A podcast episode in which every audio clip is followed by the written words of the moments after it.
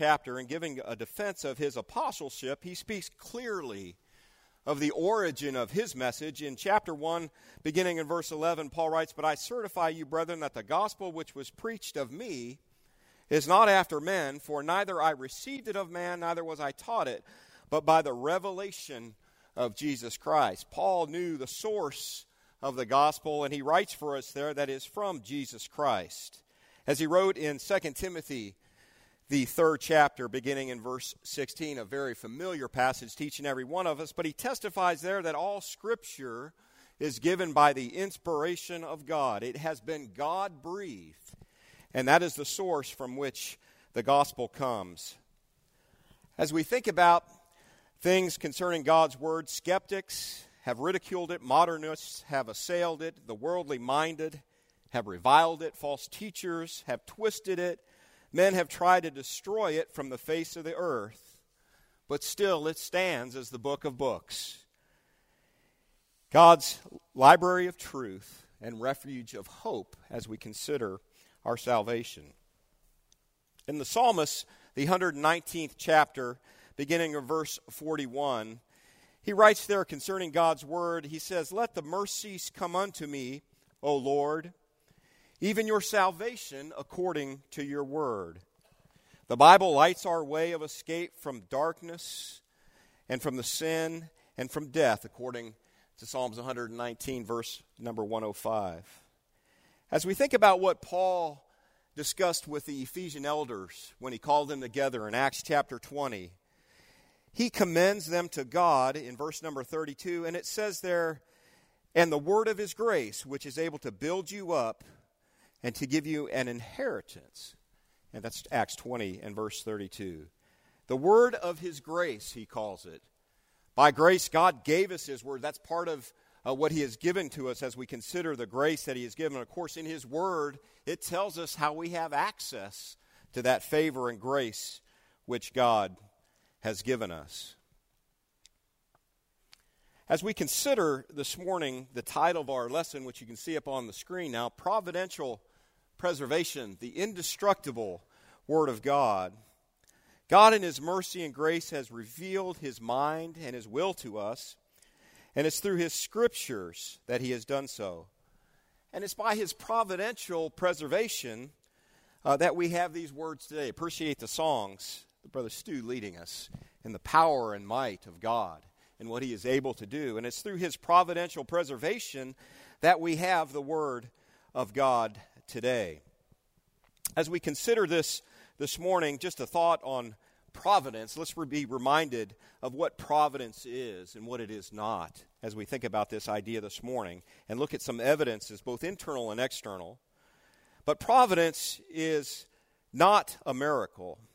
A miracle, if you remember, is an act of God superseding or suspending natural law. That's what a miracle is. We have plenty of examples in the scriptures of what a miracle is. But providence differs from a miracle in that its ends are brought about by the means of established of the established laws of God through ordinary channels. That's what providence is. The International Standard Bible Encyclopedia defines it as providence is the preservation, care, and government which God exercises over all that He has created in order that they may accomplish the end for which they were created. That's what providence is as we consider that. We think about prayer. Uh, we're told to ask and seek. Uh, we're told to pray for things. It's through God's providence that He delivers and answers our prayers uh, as, as we do so. We think about Joseph in the Old Testament. What a great example of, of the providence of God there and how his overruling the evil intent of his brothers there uh, in, in Genesis chapter 50 and verse 20. It's written, But as for you, ye thought evil against me, but God meant it unto good to bring it to pass, that it is this day to save much people. It was God that brought to pass the things. Uh, as we can read very clearly in the history and the story of jo- Joseph, to accomplish what he wanted to accomplish. That's what providence is.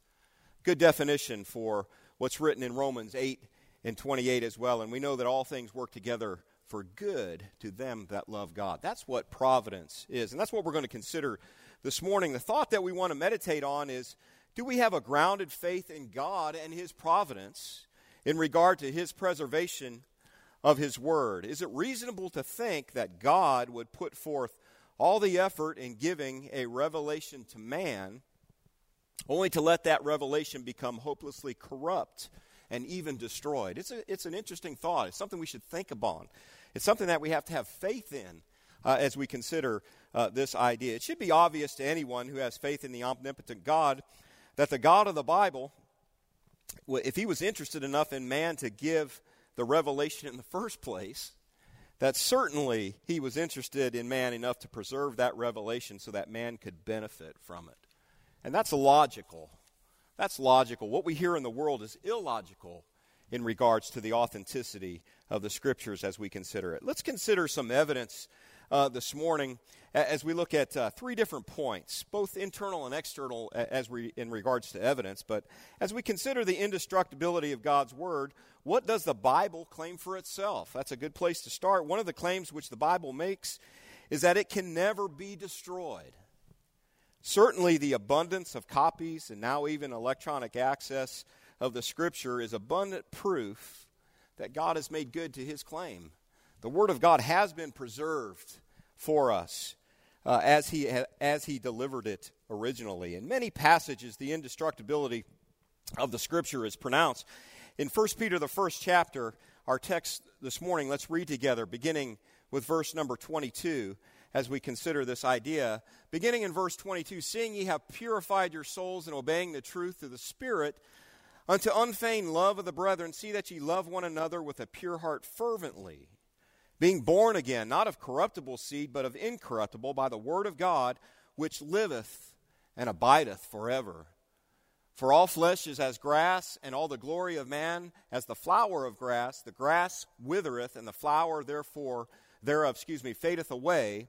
But the word of the Lord endureth forever. And this is the word which by the gospel is preached unto you. Notice carefully uh, the important items Peter speaks of here through the Holy Spirit in regard to stating what God's Word does for us. Look at verse 22. Through our obedience to it, our souls can be purified. In verse 23, he says, Through its power, our spirit is regenerated by being born again or begotten, allowing us to enter into his kingdom. That's the power of God's word, that we can be born again. We're mindful of John chapter 3 and Jesus' discussion there, where he says, Verily, verily, I say unto you, except a man be born of water and of the Spirit, he cannot enter into the kingdom of heaven. So it's by the word of God that we are begotten uh, and that we are purified. But verse 23 and, and uh, through 25 here is really uh, the point of our text that we want to look at here. And we understand that there's a contrast here be given. Look, it says, not of corruptible or perishable seed, but of incorruptible, imperishable, by the word of God, they had experienced the new birth. See the contrast? Not of corruptible, but of incorruptible, something that cannot be destroyed. And here in verse 25, uh, the point, in verse 23 and verse 25, Peter mentions here concerning the word that it lives and abides forever, it endureth forever. Uh, a quotation from Isaiah uh, chapter 40, uh, as we see here. But think about those things. It liveth and abideth forever. The word of the Lord endures forever. That's the promise that we have uh, from God. That's the internal evidence revealed uh, in the Scripture. Let's look a little further uh, at some things that the Lord and Savior says concerning the indestructibility of the Word of God. Two different passages or two different thoughts here. First, in Matthew chapter 24. Matthew chapter uh, 24 and verse 35, you'll Note that this is the section of Scripture where Jesus is answering some questions that his disciples ask him. Uh, and here he's making the transition from the things that uh, pertain to the destruction of Jerusalem uh, to the end of time. And here he says in, in, in verse number 35 of Matthew chapter 24 Heaven and earth shall pass away, but my words shall not pass away. Notice again the contrast. You have that which is perishable and passing, the heavens and the earth, versus that which will not pass away. His words or my words shall not pass away. A few chapters back in the Sermon on the Mount, Jesus spoke of the enduring nature of God's word as demonstrated in the Mosaic law. He said there, I say unto you, till heaven and earth pass away, one jot or one tittle may no, by no means, excuse me, pass from the law till all is fulfilled. That was Matthew chapter 5 and verse 18. Now we can see that Jesus attaches the same durability to what he calls my words, which we just read in Matthew chapter 24. Jesus makes it clear that the present universe will not continue forever. God's word will endure uh, but his creation will not. When the heavens shall, be pa- shall pass away with a great noise, the elements melted with fervent heat, the earth and the works therein burned up, the Bible, the Word of God, will yet remain. As quoted there from Peter, Isaiah chapter 40 and verse 8 The grass withereth, the flower fadeth, but the Word of our God shall stand forever. The Scriptures claim that the Word of our Lord must remain until uh, time is no more. The other passage that we have reference to, John chapter 12 and verse 48. Jesus says there, He that rejecteth me and receiveth not my signs hath one that judgeth him. The word that I spake, the same shall judge him in the last day. The scriptures are clear that from the time that the word of the Lord was put in written form and delivered until judgment, it shall never be destroyed. It's going to be what we are judged by at the day of judgment. Therefore, the Word of God will endure till that time.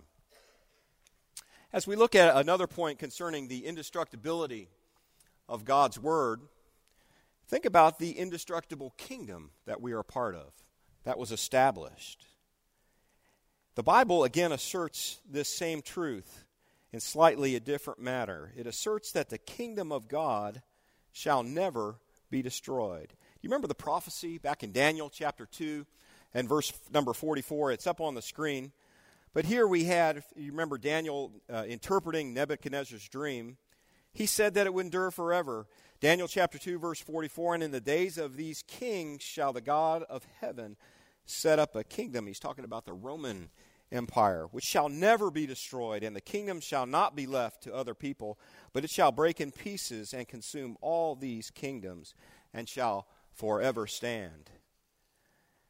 The writer of the book of Hebrews also confirms that the kingdom which was delivered was built and will endure forever. Consider again the contrast uh, put forth here as we look at Hebrews, the 12th chapter, verse number 27. The, infor- uh, the inferiority, excuse me, of the old covenant and those things that were part of it have been shaken. That's the point that the author is making here. The old covenant has ended and is therefore trans- transitory. We have a better covenant, a better high priest, uh, a new kingdom that he's talking about. And in verse number 27 of Hebrews chapter 12, it is written, And this word yet once more signifieth the removing of those things that are shaken, of the things that are made that those things which cannot be shaken may remain. Wherefore, we receiving a kingdom which cannot be moved, let us have grace whereby we may serve God acceptably with reverence and godly fear. But what are the implications of these statements as, as we think about this idea of the kingdom? Simply that the Word of God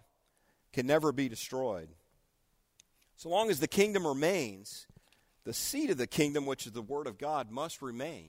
You remember the parable in Luke chapter 8? What is the seed of the kingdom? As Jesus explains the parable in, in verse number 11, he says, Now the parable is, is this the seed is the word of God. Again, as long as the kingdom remains, the seed of the kingdom remains. If the kingdom will last forever, so the word of God must last forever. What a blessing that we have from God when we think about these things. Consider further here uh, another point uh, concerning God's providential power here and the indestructibility of God's Word, but think about the antiquity of the Bible. When we talk about the antiquity of the Bible, we're just talking about, uh, you know, before the Middle Ages, back to the time uh, of the apostles or, or early uh, in the first and second centuries. And this is what we're thinking about here. But when, when we look at God's providential power, uh, we can see that in history, just as we thought, t- talked about Joseph already. Uh, really hard to call anything God's providence uh, uh, as we know it and as we experience things today. We certainly believe in God's providence, but as we, as we look at history, uh, we get an understanding of this. The Bible is a very ancient book, its antiquity is a wonder. It's a marvel that the Bible has remained until this present time if you've studied the history at all. I'm quite sure it would not have remained this long had it not been for God's providence and his purpose. God's providential power and might can be seen as we consider the history of God's Word. History has borne out the fact that despite man's best efforts to destroy it or suppress it, the Bible continues to endure forever. Consider some examples here this morning as we think about this idea. Think about the Roman suppression of Christianity uh, there in the first, second, and into even the third century, uh, as we can read uh, from history. Early in the history of Christianity, Clement of Alexander wrote uh, in his writings Many martyrs are daily burned, crucified, and beheaded before your eyes. For, for many years, Christianity was outlawed by the Roman government. From the time of the Emperor uh, Trajan until Constantine, about uh, 300 AD or so, virtually every one of the Roman emperors was opposed to Christianity. Specifically, look at, we look at Diocletian under his rule, who preceded Constantine. Eusebius, the historian, uh, in his church history book, wrote Royal edicts were published everywhere commanding that the churches be leveled to the ground and the scriptures destroyed by fire. Those are the edicts given uh, under the Roman ruler, specifically Diocletian, as we talk there. He went on to say, Diocletian is, that if anyone had a copy of the scripture and did not surrender it to be burned, if it were discovered, he would be killed. Furthermore, if any other should know of one who had a copy of the scriptures and did not report it, he also would be killed. A strong edict concerning those uh, in the first century. After this edict had been enforced for a couple years, Diocletian boasted, I have completely exterminated the Christian writings from the face of the earth. But had he completely destroyed it? History tells us that Constantine became a Christian. That's the ruler after Diocletian. He requested that copies of the scriptures be made for all the churches, and that after he offered a substantial reward, Within about 25 hours, 50 copies of the Bibles were brought to him. They didn't, he didn't destroy, uh, Diocletian didn't destroy God's Word. Right? It was still available. And we can see that in history as we uh, look at these things. When we think about atheist predictions, there have been many. We think about Voltaire, the French uh, atheist there, and he boasted the fact that within 100 years of his time, or his lifetime, Christianity would be swept from the earth. But only 50 years after his death, as noted on the screen, his own printing press and house were being used by the Geneva Bible Society to produce stacks of Bibles after the printing press uh, was invented. And so we can see there God's providence, God's hand, even during this difficult time of persecution. How true is the statement that Peter quotes from Isaiah concerning the Word of God enduring forever? What about ancient Bible manuscripts?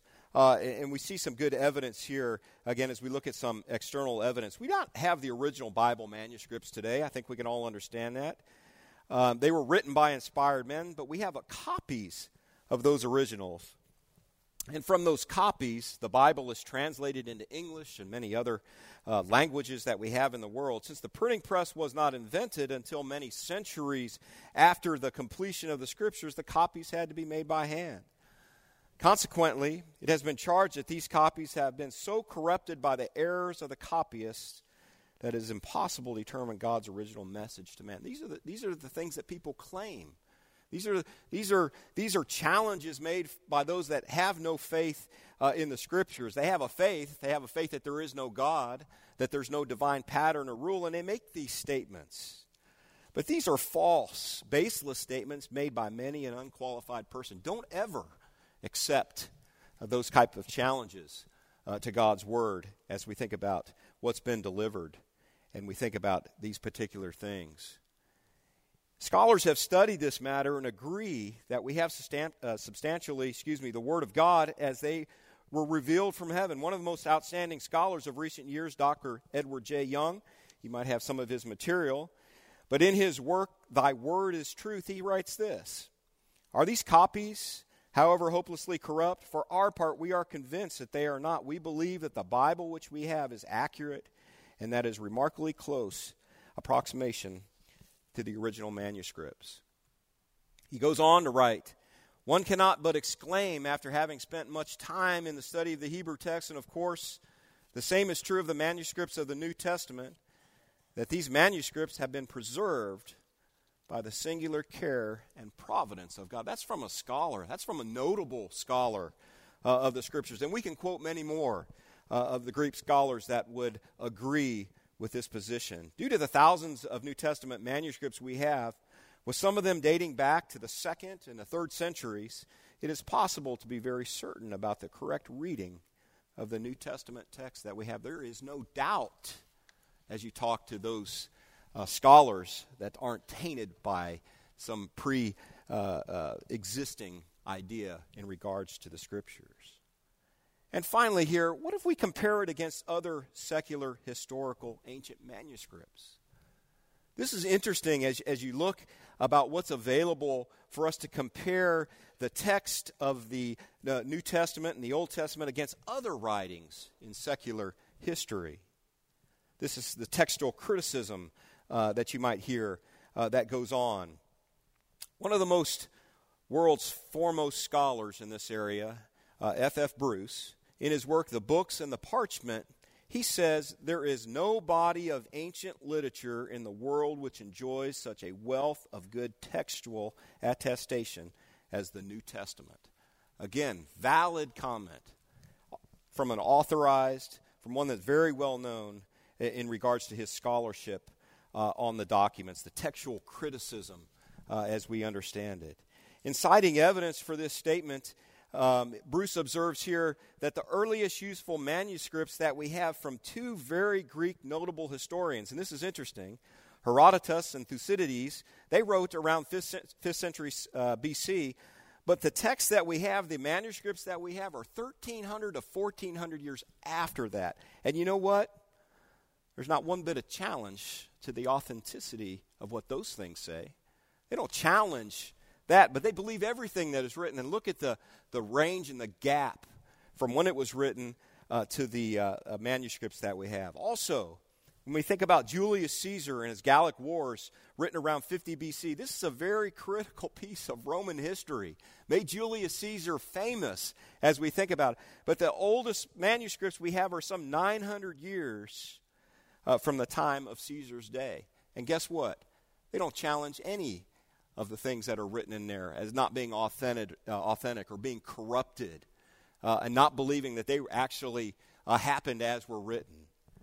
We see those things in regards to secular history and ancient manuscripts. The indestructibility of God's Word, brethren, uh, there's no doubt about it. The textual evidence for the New Testament is abundant beyond all comparison with other works. If you look at what's available, also, F.F. Uh, F. Bruce writes, he says the number of extant manuscripts of all or part of the Greek New Testament runs about 5,000 different manuscripts. That was written some time ago. Today it's up to almost 5,800 manuscripts that we have. Some of them, again, dating back to the second century. If every number of manuscripts, or excuse me, if the very number of manuscripts increases the total scribal corruption, it supplies at the same time the means by checking them. We have so much information and can cross check and validate and verify that we truly do uh, have the written uh, Word of God. As we close this morning and, and we think about uh, the indestructibility of God, wor- God's Word, let's read again from our text. 1 Peter chapter 1, verse 22. Seeing ye have purified your souls in obeying the truth through the Spirit unto unfeigned love of the brethren, see that ye love one another with a pure heart fervently, being born again not of corruptible seed, but of incorruptible by the word of God, which liveth and abideth forever. For all flesh is grass, and all the glory of man is the flower of grass. The grass withereth, and the flower thereof falleth away, but the word of the Lord endureth forever. And this is the word which by the gospel is preached unto you. We have to have faith, brethren, that in God's promises that He's kept what He promised in regards to providing His word. God's promises are complete as He's preserved the Word of God. Let's have respect as we think about uh, God's Word. Let's have respect and reverence for God's Word. Uh, and let's have the confidence in the power of God's Word. It's the faith uh, that we think about in Hebrews chapter 11. Uh, as, as the writer writes there, the worlds were framed by the Word of God. That's the kind of faith that we have. We can believe. Uh, we have to have faith and belief uh, that we have the true written Word of God. The lesson is yours this morning. Simple lesson on evidences as we think upon the indestructibility of the Word of God. We're going to have a word of prayer here now, and then we're going to dismiss uh, to our respective classes here in the auditorium and classes uh, in the rear of the building. Let's all pray together. Almighty God, our Heavenly Father, we come before you recognizing you, Father, as the creator of all things, the creator of heavens and earth. Father, it was by your word that you spoke all things into being. Your word is so powerful and so mighty. It truly is indestructible. It truly is everlasting, Heavenly Father. We're so thankful, Father, that you have given us the grace of your word that we can read, that we can understand, and that we can know, Father, that we are in a right relationship with you. Help us, Father, to let your word guide our steps in this life. Help us, Father, to have respect and reverence for your word as truly the word of God. Thankful, Father, for this hour. Thankful, Father, for this, a first day. Pray that you be with us now as we continue our worship and continue our study in your will.